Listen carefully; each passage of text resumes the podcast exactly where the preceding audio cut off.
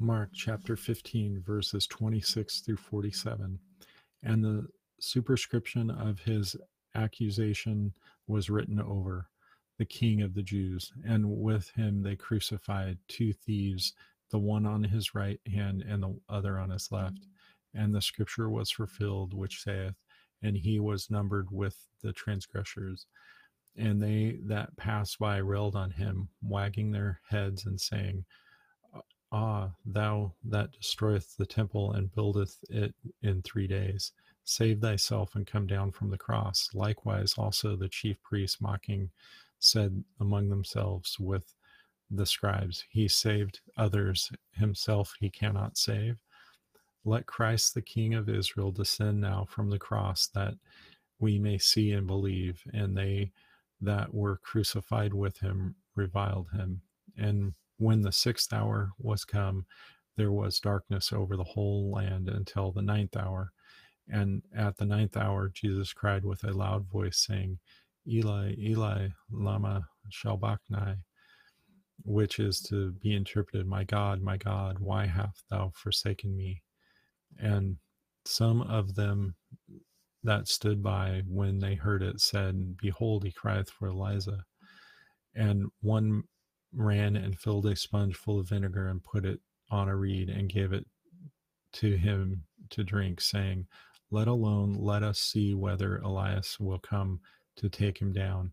And Jesus cried with a loud voice and gave up the ghost. And the veil in the temple was rent in twain from the top to the bottom. And when the centurion which stood over against him saw that he so cried out and gave up the ghost, he said, Truly, this man was the Son of God.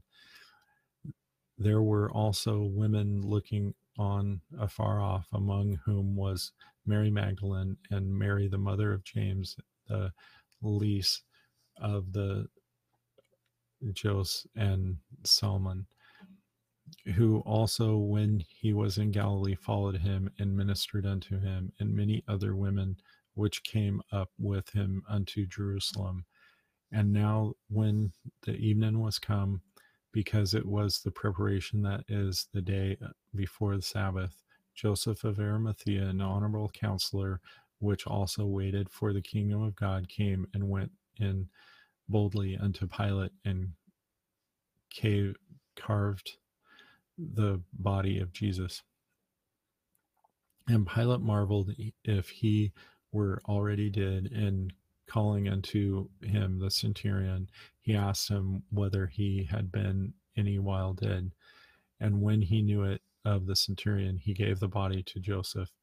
And he bought fine linen and took him down and wrapped him in the linen and laid him in the sepulchre which was hewn out of a rock and rolled a stone unto the door of the sepulchre. And mary magdalene and mary the mother of joseph beheld where he was laid. And that ends the reading of Mark chapter 15.